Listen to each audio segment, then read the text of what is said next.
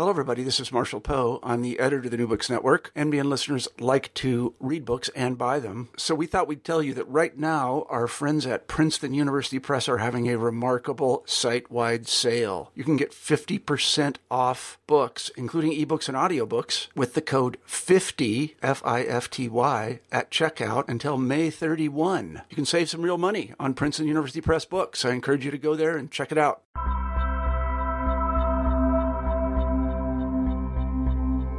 What is Jewish about Jewish American literature? While the imaginative possibilities are numerous, many scholars approach literary products with an established notion of a Jewish identity before they reach their subjects. This is one of the central concerns for Benjamin Schreier in his new book, The Impossible Jew Identity and the Reconstruction of Jewish American Literary History, published by NYU Press in 2015. He calls for a critical study of identity and identification within this field which should have broader applications in other identity based investigations.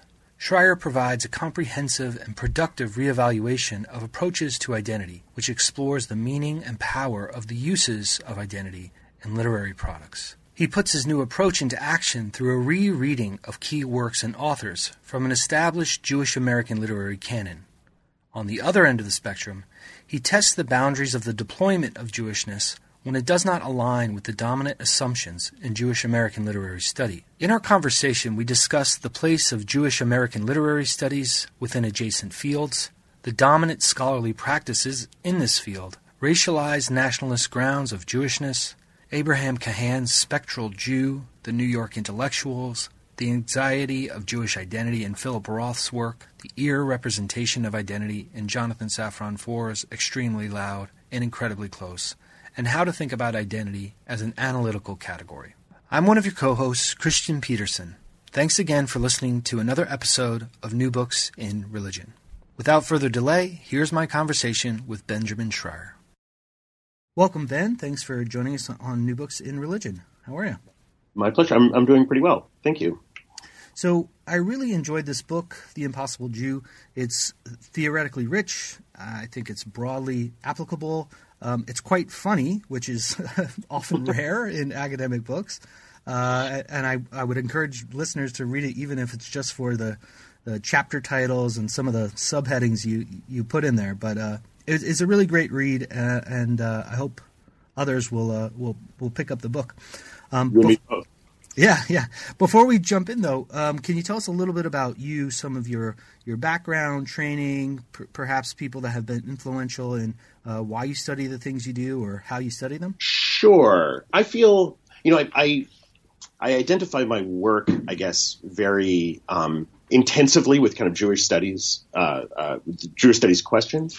But I also don't have any. I've always felt like an outsider in Jewish studies, um, partly because I didn't I mean, I didn't I didn't come up into Jewish studies. You know, I, I you know my my graduate work was all straight up American literature and literary studies. I only got into Jewish literature sort of after the PhD was done. Um, although my dissertation was on three anti-Semites and a self-hater, as I like to now look back on it. But um, but but yeah, so I, I sort of got into Jewish studies late and I've always felt like an outsider, but I've always I think that's sort of been the the the source of my I don't know, for lack of a better word, kind of like cathexis on it. so um, so I don't know for for people who've read the book or read anything else that I've read, I'm I'm really interested in the kind of the questions of of of professional Jewish studies is institutionality, right? Like sort of what what kinds of questions it asks, um, what what sorts of assumptions make it a coherent enterprise. And I think, I mean, you know, looking back, you know, looking looking back on my own professional development, uh, in hindsight, which lends a certain coherence, I you know I like to think that that comes from my sort of outsider status in it. Um, but uh, but yeah, so I guess that sort of that sort of accounts for my my uh, where where I was coming from in the book. My first book, again, wasn't on Jewish stuff at all, Jewish literature or Jewish studies at all. um, but mounted a kind of I don't know. I, I, see these two books as as linked in a certain way, insofar as um, in that first book I was kind of taking a look at um, um, a certain kind of academic orthodoxy in in literary studies these days, and in this book, in the Impossible Jew, I, I feel like you know what I was really focused on was a kind of analytical orthodoxy within Jewish studies. Um, so I don't know if that if that answers your question. Yeah, that's great.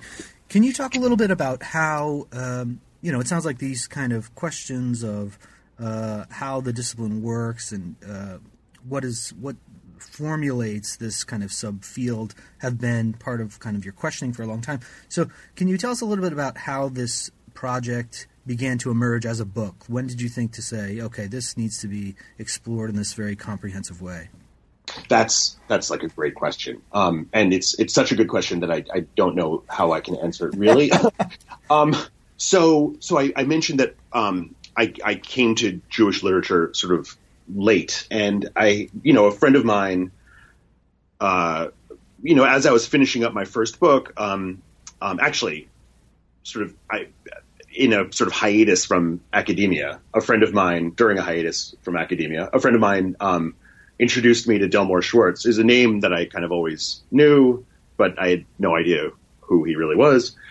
Um, and I started reading him, and um, I, you know, our first kid had just been born. I was uh, not working actually. I was sort of staying home with her. Um, and I don't know, I started getting obsessed with Delmore Schwartz, and I sort of wrote what ended up being one of my first publications, you know, while our daughter was napping. so, and I don't know, it, like what I, I found myself kind of obsessed with, like what makes Delmore Schwartz a Jewish writer. Like the, the I don't I don't know like you know I don't I don't know quite what what led to that. And one of the first critical pieces I read on Schwartz was this this thing by Ruth Wisse. I don't even know where it was. Um, it was in some collection. I'm trying to trying to think. Yeah, I don't. I honestly don't even remember where it was. If I could look back in the article and find the citation, but it was like you know standard sort of Ruth Wisse nationalistic argument. Um, you know, with kind of hatefulness just under the surface. And and I, I started realizing that she was sort of also obsessed with what makes writers Jewish. And I, oddly enough, for someone who, you know, I, I, feel like a lot of my work can be kind of indexed to a challenge, an intellectual challenge to Ruth Wisse. I feel like we're sort of, you know, I'm on the flip side of her, sort of her, you know, I think we're both sort of obsessed with Jewishness. Mm-hmm. Um, she, from a, you know, what I think it's relatively fair to call a nationalistic standpoint, and me from a very sort of theoretical, institutional standpoint, like what allows us to classify people as Jewish. So anyway, I started writing on Schwartz. Um, I wrote this article, and I think you know when I first started thinking about a book, it was a book on Delmore Schwartz, um, who doesn't really appear in this book um, at all. I think does he? Do I ever mention? I don't know. Anyway, I you know then I started writing on Roth because I feel like everybody who writes on Jewish American literature writes on Roth. Oh, not, not to say that Roth doesn't deserve to be written about. Um, and I don't know. So I, I, kind of, and then I started writing on Cahan.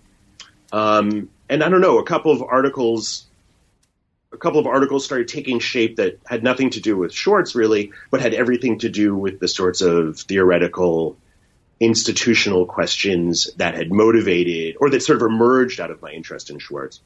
Um, and I don't know. So it was probably about a, a year or two, maybe two years after. Yeah, I don't know. It doesn't even matter. Anyway, yeah. So I, um, I had kind of written. I ended up finding. I, I, sort of woke up one day and realized I had written half of a book that wasn't a book on Schwartz, yeah. and that's you know that's sort of how it that's sort of how it developed. Um, and it very much like became this. You know, I, I wanted to look at the institutionality of Jewish studies, and by Jewish studies I mean like a, anything that's sort of interested in a question of Jewish identity. Um, so I, I, I, found myself looking at these sorts of institutional questions, but via close readings of literature, um, which I actually don't think is that common in Jewish studies. And the, the, the kind of broader um, kind of impact here that, you, that, that your work might have, at least uh, as I imagine, is this critique of identity and and how identity yeah. works and how it's um, categorized and operates. And so, what from from your perspective, what happens to identity based literary study without a concept of identity? I think you call it non identitarian concept of identity. Yeah. So um, I, I, I, maybe maybe I, was I was I was unclear. Um, I, don't think that identity based literary study can exist without a concept of identity. I mean, I think it very much needs it obviously needs a concept of identity. What I what I'm writing against, what has sort of motivated me, is um, the need to think to kind of really critically think about what kind of identity concept we're using.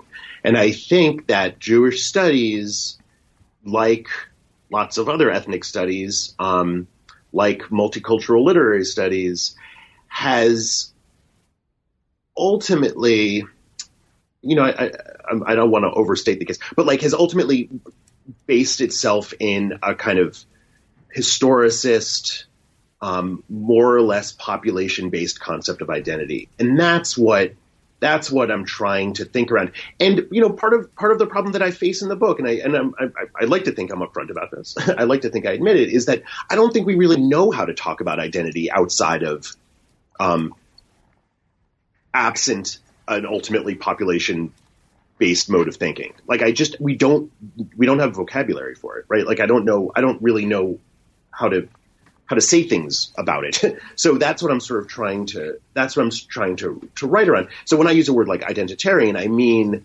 um, a kind of minoritarian population based way of thinking about identity that ultimately questions of Jewishness are really questions about Jews at the at the at the end of the line, right? So, I think like a, a, construction I use in the book is that um, I'm, I'm not. My idea of a kind of critical Jewish studies is an a critical analysis of the way we use the term Jewish, not a critical analysis of the history of Jews, right? Mm-hmm. Um, so that's that's sort of what I that's sort of what I mean. Yeah, and to, uh, to to lay this out maybe more clearly for people who haven't read the book, um, this this idea of the category of the Jew. Um, in your take on the field of Jewish studies or Jewish American literary studies, more specifically, what are the, the possible definitions of Jewish identity uh, in contemporary Jewish studies, and how do, how do you account for the Jewishness that anchors your study of uh, American Jewish literature? Well, so the way I, I, you know, that that's whatever. That's that's like that's the problem that defines the book, right? Um, and as such, I don't have an easy, I don't have a short answer to it. Um, what, you're asking all the wrong questions. Um, what I, I guess, like the, the, my my initial entry into that problem is by thinking about Jewishness as a form of desire, not as a form of representation, right? So, so when I like I think the standard way of I don't know standard. I mean, we can we can talk more about this in a bit, but like I think the the the sort of professionally hegemonic way of thinking about Jewishness within Jewish studies is that when you know Jewishness is a sort of master term of representation that it that we're we're talking about something that exists, right? Um, and I, I don't want to say that Jewishness doesn't exist, but I, I do. I, I what I'm sort of what I start to do in the book, um, I guess most explicitly in that chapter on Cahan, but but everywhere in the book, um, is that I'm trying to th- what, what would it mean to think about identity not as a form of representation, but as a form of desire? Like when we use this word, we're actually, and it's a desire that we can find in the literary texts, but also equally as as significant, it's a form of desire that that animates our critical practice, and by our I mean you know Jewish studies based critics um, that that what would it mean to think about Jewishness as something that orients our critical practice, not necessarily as something that unifies a an archive, right? Um, so it's something that we sort of um, it's a machine, right? It's a machine that we we we bring to an archive. It's not um, it's not it's not something uh, that uh, that that positively and unproblematically exists that already unifies an archive that we that that we already recognize. Um, I, I, don't know if that if that helps at all, but you know, again, these are this is these are these are some of the problems that we're, we're, you know some of the problems that I'm facing right now and that we're both facing are you know again this sort of problem of definition that that I don't know if we have um, we don't have um, um, we, we we don't have sort of professionally um, recognizable uh, terms to talk about this sort of non-identitarian practice yet.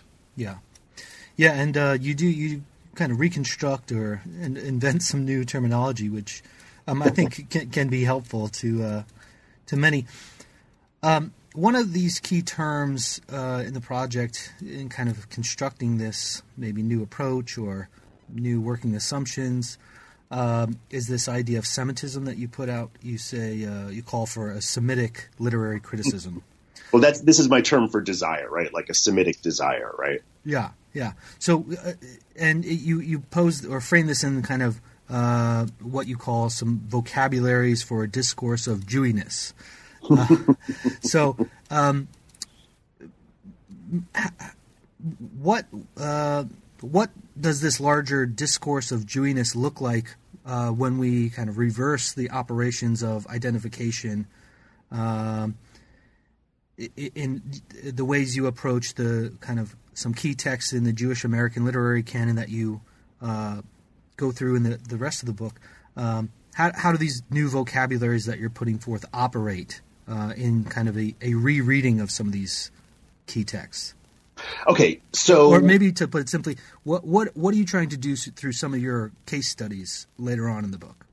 Right. So so I think um, let me let me let me let me sort of back up a little. Let me let me start answering that question by, in fact, answering a, a sort of different question initially. So, like, I think Jewish literary study, like Jewish studies more generally, um, needs to decide what it's up to, and like needs to needs to make that an explicit focus of its practice, like deciding what it's up to. so, at the very least, it needs to admit that there is a question or a problem or something like that, right?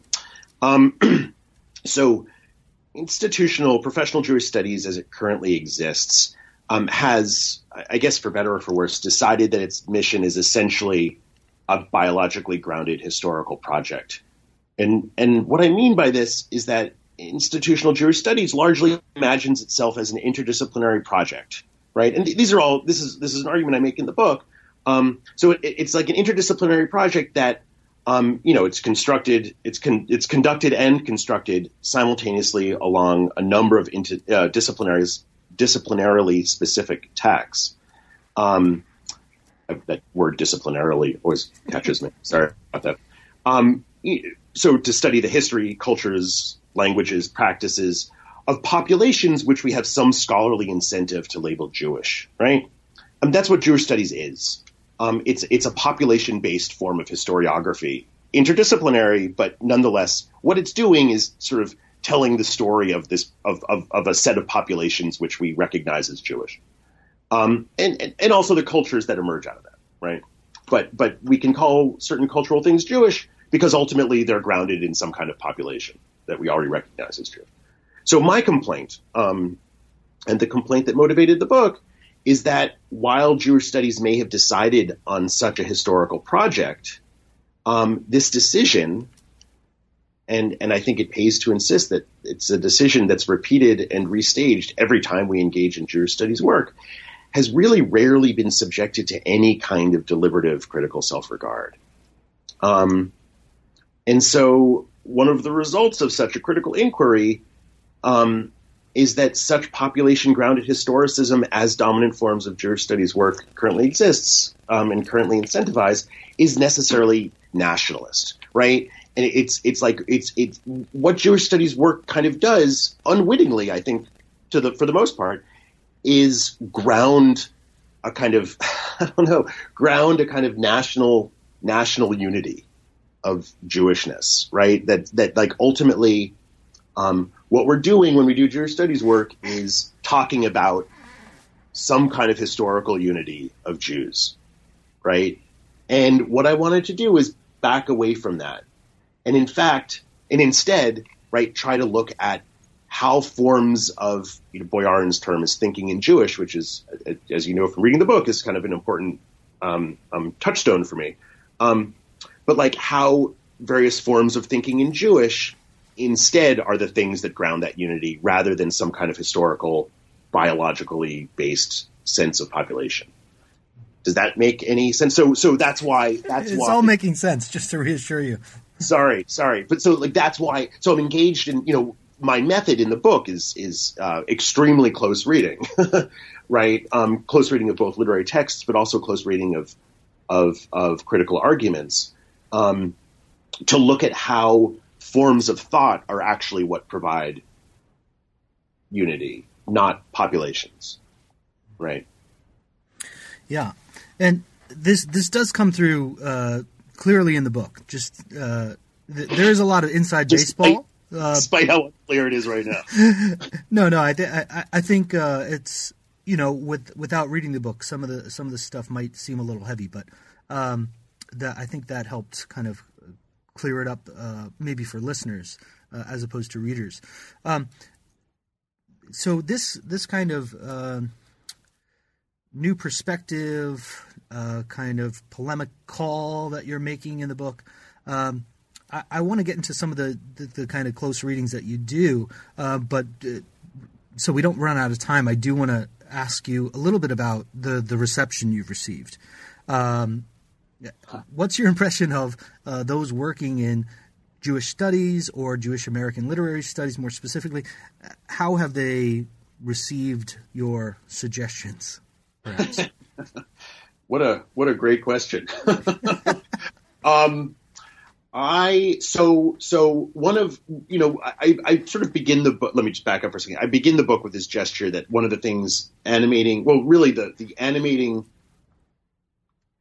the the the, animating force behind the book ultimately when it started looking like a book and when I started started looking back at what I was doing was that Jewish American literature is this sort of um, um, I don't know orphaned stepchild, right? Like it doesn't.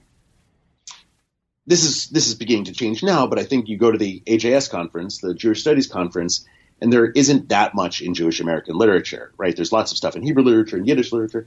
Um, there's not so much in English language American Jewish literature. Um, but at the same time, like also multicultural American literature, which is a big deal in English departments these days, also doesn't really include Jewish literature. Um, ethnic studies doesn't really ethnic studies and Jewish studies don't have very strong alliances.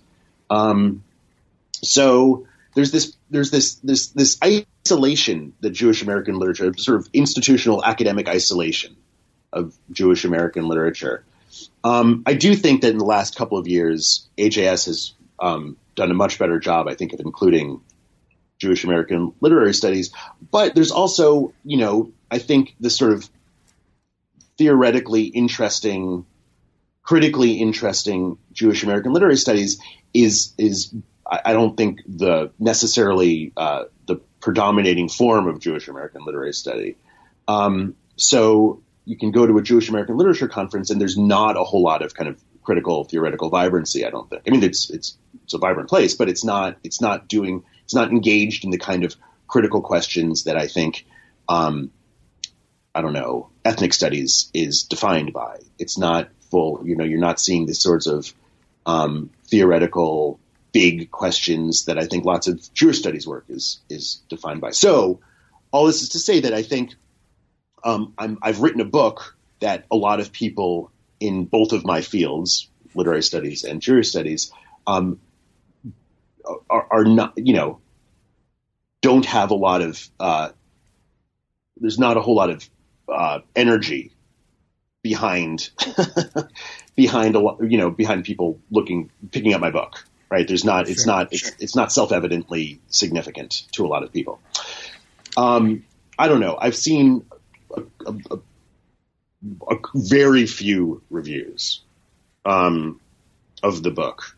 Uh, you know, one of which was outrightly hostile. another of which, another of which uh, was was um, politely, respectfully disagreeing with it. Um, and then, you know, very you know, a couple of people have, you know, strangers, my friends like it, but you know, a couple of people have come up to me and said, "Oh, interesting," but I've not seen a lot of like, you know, I don't, I don't know what the, I don't, I don't, I don't know, if, I don't know if it's being cited. You know, I certainly haven't seen that much. Sure. So Right. you, you haven't uh, filled up the, the wagon for the charge of a, Yeah. a new Jewish American literary studies yet. Apparently not. Yeah. Well, I, I wish you luck. I wish you luck. I think you're I think you're doing good stuff. Um, but uh, that that is interesting that you have gotten this kind of outright outright hostility towards kind of your critique, which uh, uh, you know, as an outsider, uh, I, I kind of imagine that that might be uh, yeah. I mean, I, you you know, receive, I, but. I can't say I was surprised. sure, sure. Um, so maybe we can dive into uh, some of these kind of examples that you you work through. Um, you know, part of what you're doing in the book is kind of looking at um, figures who uh, are are seen as kind of canonical uh, as Jewish American literary figures. Um, yeah, important. Like, see, like I think that was that was an important thing that I wanted to do was like look at these figures who are, you know, who are already unquestionable, uh, uh, unquestionably included in the canon in the archive, right? To look at how how that canonicity has been has been produced, right? Yeah. So you begin with uh, this this figure Abraham Cahan. Um, c- can you talk a little bit, maybe maybe set us up how how is what what is the dominant interpretive narrative for for him, um, and then uh, how does your analysis of of his work aid in your development of this kind of new literary uh, approach? Um, great. Yeah. So Cahan is, you know, you know, anybody who's anybody who talks about Jewish American literature, American Jewish studies, you know, includes Cahan in the archive, right? He's he's such a significant figure, um, both for his work editing the forward, but also for you know, you know, I think uh, David Levinsky is sort of considered, you know, by many the the the the first major Jewish American novel, and then his his sort of nove- shorter novellas that preceded it are also sort of uh, uh, uber canonical, right? Like these are, and they and they set up they set up the they set up this sort of master narrative of American Jewish studies um, of sort of the the immigrant becoming Americanized, um, kind of nostalgically looking back on Jewish identity and um, becoming an American, right? Um, I remember once having a conversation with Mark Shechner. Um, in fact, I might even have put this in the book, where he said like uh, American Jewish studies is sort of dominated, like it, it's never it's never really theorized itself, but uh, but the theory that it has sort of lit upon accidentally is immigration, right? Like that is sort of the master narrative that explains all of Jewish American literature and all of Jew- American Jewish studies more generally, in fact, um, right? Which is that what what what Jewish American literary study does is tell the story of Jewish immigration, right, from Greenhorn to success. Um, so, you know, without you know, I don't, I don't think it's wrong to read Cahan through that lens. Um, but I do think that there's probably diminishing returns in um, kind of continually restaging that particular narrative. So what I want to do in looking at the imported bridegroom, a, a novella that came out about 20 years before David Levinsky, um, is look at how you know let's let's let's let's let's let's think about what the novel is doing other than that. Um, and and and that's where I lit upon this kind of um, organizing trope of unrecognizability in the story. That what's so interesting about the story is that in fact um, it recognizes that something new is happening to Jews, but it doesn't know how to describe that. Um, and in fact, all of the main characters, in um, one way or another, are experiencing the kind of crisis of unrecognizability. Um, and they're all deeply invested in it. they all have very strong ideas of what it means to be this kind of Jew. They're, you know, there's the desire that I was talking about earlier, um, but they don't know how to describe their this desire to be Jewish. So that's what I, you know, I'm I'm I'm not, I'm less interested in um, I think one of one of the things that I find so interesting about the novella is that it, um, you know, it's it's so invested in a future that it doesn't know how to describe.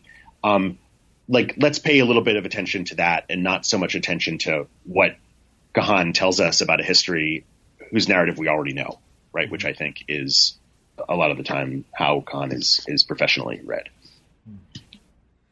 Um, you you do a similar kind of uh, operation here with the New York intellectuals uh, Yeah. and the narrative of Jewish identity. Um, and you do this through, uh, I guess, a, a symposium, uh, the the writings of from a symposium uh, called Under Forty, um, the symposium on American literature and the younger generation of American Jews. Um, so, uh, what would you say from your reading are the kind of working assumptions of Under 40? Um, what type of dominant reading patterns does it establish? Um, and then, how does your analytical rereading, what does it provide us with? Well, again, I mean, uh, this is this is going to start sounding maybe a little repetitive, but I, again, I, I feel like the the dominant ways of approaching Jewish literature um, and Jewish intellectual history, uh, and you know, a lot of these, you know, these are the the figures in the Under Forty Symposium. Um, uh, it's actually amazing to look back at, at how many big names there were, you know, who, be, who went on to become sort of significant forces. You know, some of them were already significant at the time, but um, but you know, uh, uh, they're all sort of literary intellectuals, or most of them are sort of literary intellectuals. But I, I- feel like again, the dominant, I don't know, I feel like a kind of concern with history and uh, a- a- a sort of taking for granted that what we're doing when we look at literature is in fact trying to trying to construct a historical narrative. This is such a this is such a hegemonic assumption in literary study um, that that history is I mean that sorry that literary study is in fact just an ancillary um, deputy of of historiography and I and I, I so I was really trying to get away from that and and and not just read under 40 for the ways in which it has customarily been read, which is as a sort of document in uh, uh, mostly second generation Jewish immigrants uh, breaking from a kind of immigrant past and establishing themselves as sort of you know this is the sort of ordeal of civility argument establishing themselves as as you know um, um, cultured uh, or at least Americans with cultural capital right? Um, and again it's like you know you you you read enough of this stuff and it's it's just it, it's all doing the same thing. And, and I don't mean to I don't mean to like diminish it. I mean it's it's an interesting project but the historicist project I think has been done right? We've we've we you know there, there's only so much so many times we can read these literary texts for the history of Jewish Americans that they purportedly tell. Um, so I wanted to look at that that symposium, but also for how that symposium fits in to fits into sort of this this this sort of master narrative of Jewish American history and how it's been used in it um, to to to sort of think about Jewishness again as a sort of motivating desire, right? As a as a as a machine for thought rather than just a um, a, a, a representational object uh, that that sort of the, the the revealing of which it is our intellectual responsibility to to, to pursue, right? Now, in, the second half of the book, you kind of take some new directions in thinking about uh, this kind of established canon and, and what it can tell us. Um, in in one chapter, you look at Philip Philip Roth's work, uh, and specifically this uh, this book, The Counterlife. Um, What what do you see in the Counterlife um, in terms of using it as a critical site for thinking about the anxiety of Jewish identity in in, Yeah. in literature? I find the counterlife. I mean, I- look, I love I love Philip Roth. I know a lot of people think, um, you know, people have different different different views on Philip Roth. Um, I'm I, I, I the, his book is always. I mean, his his books have always really, you know, they hit me. Um, I always like I sort of race through them my blood races while I'm reading them. so, so, um, and the counter life I think, uh, d- does everything that I love about Philip Roth, um, double plus well, right? Um, so the reason I think it's particularly, and I don't know, a particularly apposite work to to perform my kind of analysis on is that it's uh, really invested in this kind of this this concept of the counterlife or or or, or uh, counterfactual experiences. So it it tells um, a, a, sort of it, it, kind of it begins by looking as by looking at a sort of standard realist novel, but then it starts retelling. You know, there's different chapters retell different parts of the story. Um, where you know a character is dead in one chapter and he's alive in another chapter. Um, he, you know, uh, uh, the, narrator, the narrating character in the first chapter is a character who dies in a later chapter, um, and the the the dead character in the first chapter is the one who narrates that later chapter. So it, it, it's really playing around with. Um, uh, uh different ways of investing life with significance, right? And it's very, very invested in concepts of desire. Um, I mean, there's a lot of erotic desire in the book, but there's also a lot of um, identity-based desire, right? Like the, the concept of what it means to be a Jew is all over that book, um, and it's and it's a and it's a it's a question that um, people are obsessed with. Um, uh, in the characters are obsessed with, and and those who aren't obsessed with are obsessed with their not being obsessed with it. Right? They're they're they're everybody everybody is passionate in that book about one thing or another. Um, so there's a kind of Kahane type settler. There's um, an avidly secular Jew, but nonetheless strongly identifies as Jew. You know, there's just there's there's this of gamut of Jewish possibility in the book, um, and absolutely nothing is resolved. But nothing is resolved in this incredibly I think, significant way of like playing around with possibilities. So like multiple possibilities exist. Um, so that's you know multiple possibilities that are that contradict each other coexist in the book, and I think it, it really becomes a, a, a, super super interesting um, example, um, a super interesting text for exploring just the kinds of questions I'm interested in. I hope I've not given away anything about for those people who haven't read it who might want to read it. I love that book. um, the last the last chapter you uh, take a look at Jonathan Safran Foer's uh, work, and specifically um, his book "Extremely Loud and Incredibly Close." Uh, and you, you take this in, I think, really interesting ways again, and you're talking about what you call the, the ear representation of identity. Um, and I'm sure people could easily take his work, right, especially everything is illuminated as canonical Jewish American literature. Uh, mm-hmm. Uh, so here, uh, it, it, you you say it provides an occasion to kind of reimagine these racialized nationalist grounds for Jewish American literary study. So, uh, what uh, maybe uh, tell us a little bit about what you mean here by the representation of identity and uh, where we can go from your analysis of, of this book. So, what I so again, so one of one of the thing you know, my the little secret about my book is that each of my chapters, and in fact, this went for my first book as well. Um, I'm kind of uh, like I always write around the, the occasions for each of my each of my articles or chapters or whatever are always like I've I've read some critical work on a book which drives me crazy. I get so pissed off at it. So like I, I, I do this kind of close reading of a text in order to read against a critic whom I don't like.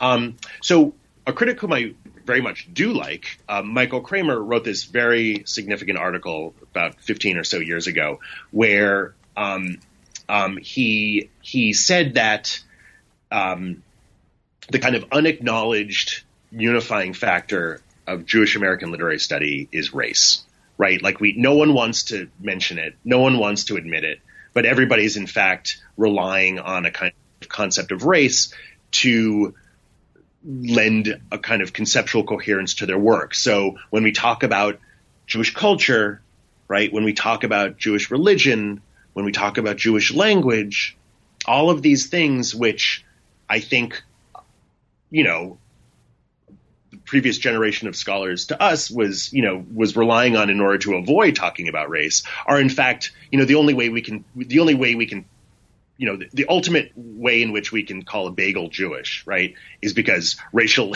racially defined Jews ate them at one point, right? Or um, Yiddish is a Jewish language because, you know, ultimately racially defined Jews spoke it at one point, right? So, what I found so interesting about extremely loud and incredibly close is it should be about Jews, but it's not, right? So all of these, all of these kind of cultural signifiers are there, but it, nowhere do we actually, you know, nowhere, nowhere is there any, um, you know, quote unquote proof that any of these people is Jewish, right? They've, some of them have Jewish sounding names, you know, they're living in Jewish places, um, but never are we given the actual explicit description that they're Jews, right? Um, also, the book, Extremely Loud and Incredibly Close, and I should say, I found everything is illuminated absolutely unreadable. I think it took me about eight months to read it. I hated it so much. Um, but this one I actually quite liked. Extremely loud and incredibly close. Um, but it kind of, you know, so it's about 9 11. Um, but in the course of you know it's whatever 300 400 pages um, of talking about 9-11 it also kind of touches on basically every single every single major human tragedy of the 20th century except the holocaust right so i don't know we get hiroshima we get you know the bombing of dresden we get the Bataan Death March. I think maybe we get that. I don't know. We get we get so many horrible things, right?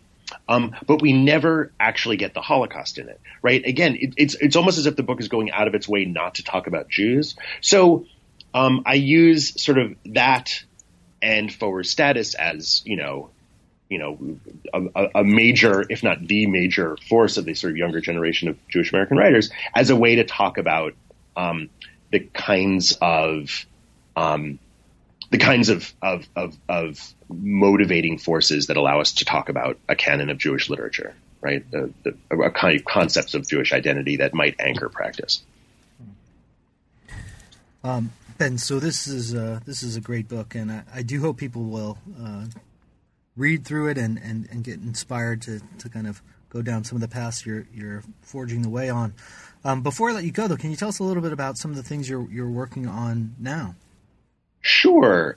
Um, I'm sort of working on two things right now. Um, for the past year, I've been writing on the kind of a, a sort of institutional history of Jewish American literature, um, by which I mean like when it started, uh, you know, a, a, history of the field, uh, the academic field. So, it, you know, a lot of ethnic studies field sort of grew out of 68, 69. Um, the AJS was founded in 69. Um, and you know, Jewish American literature is is not really all that different. Um, the the sort of the, the, only really significant journal in Jewish American literature was founded in 1975. Um, the people the, the, the people who were part of that journal um, started were had started writing in the late 60s and early 70s. So I'm sort of looking at the kinds of institutional forces that came together and created this field, but also um, the sorts of institutional uh, protocols that that that that that you know that unified the practice, like what people were doing, like sort of what what the history of Jewish American literature lets us say about what we expect Jewish American literary study to do. Um, and another thing I'm sort of working on is a is a um, I don't know I, I don't know what it's going to look like yet, but some sort of book on the concept of identity in humanities practice. You know, both of these both of these projects, I think, for anyone who's looked at the book, The Impossible Jew, will see they sure. both kind of grow out of that, grow out of what I was doing. But yeah. Great. Well, Ben, thanks so much for making the time to talk. Uh, Thank you, you so much. Yeah, wish you luck on these uh, future projects. They they sound, uh, at least for, for, for my ears, uh, very exciting. So, looking forward to reading them. We were talking with Benjamin Schreier about his great new book, The Impossible Jew Identity and the Reconstruction of Jewish American Literary History, published by NYU Press in 2015. Thanks again for listening to New Books in Religion.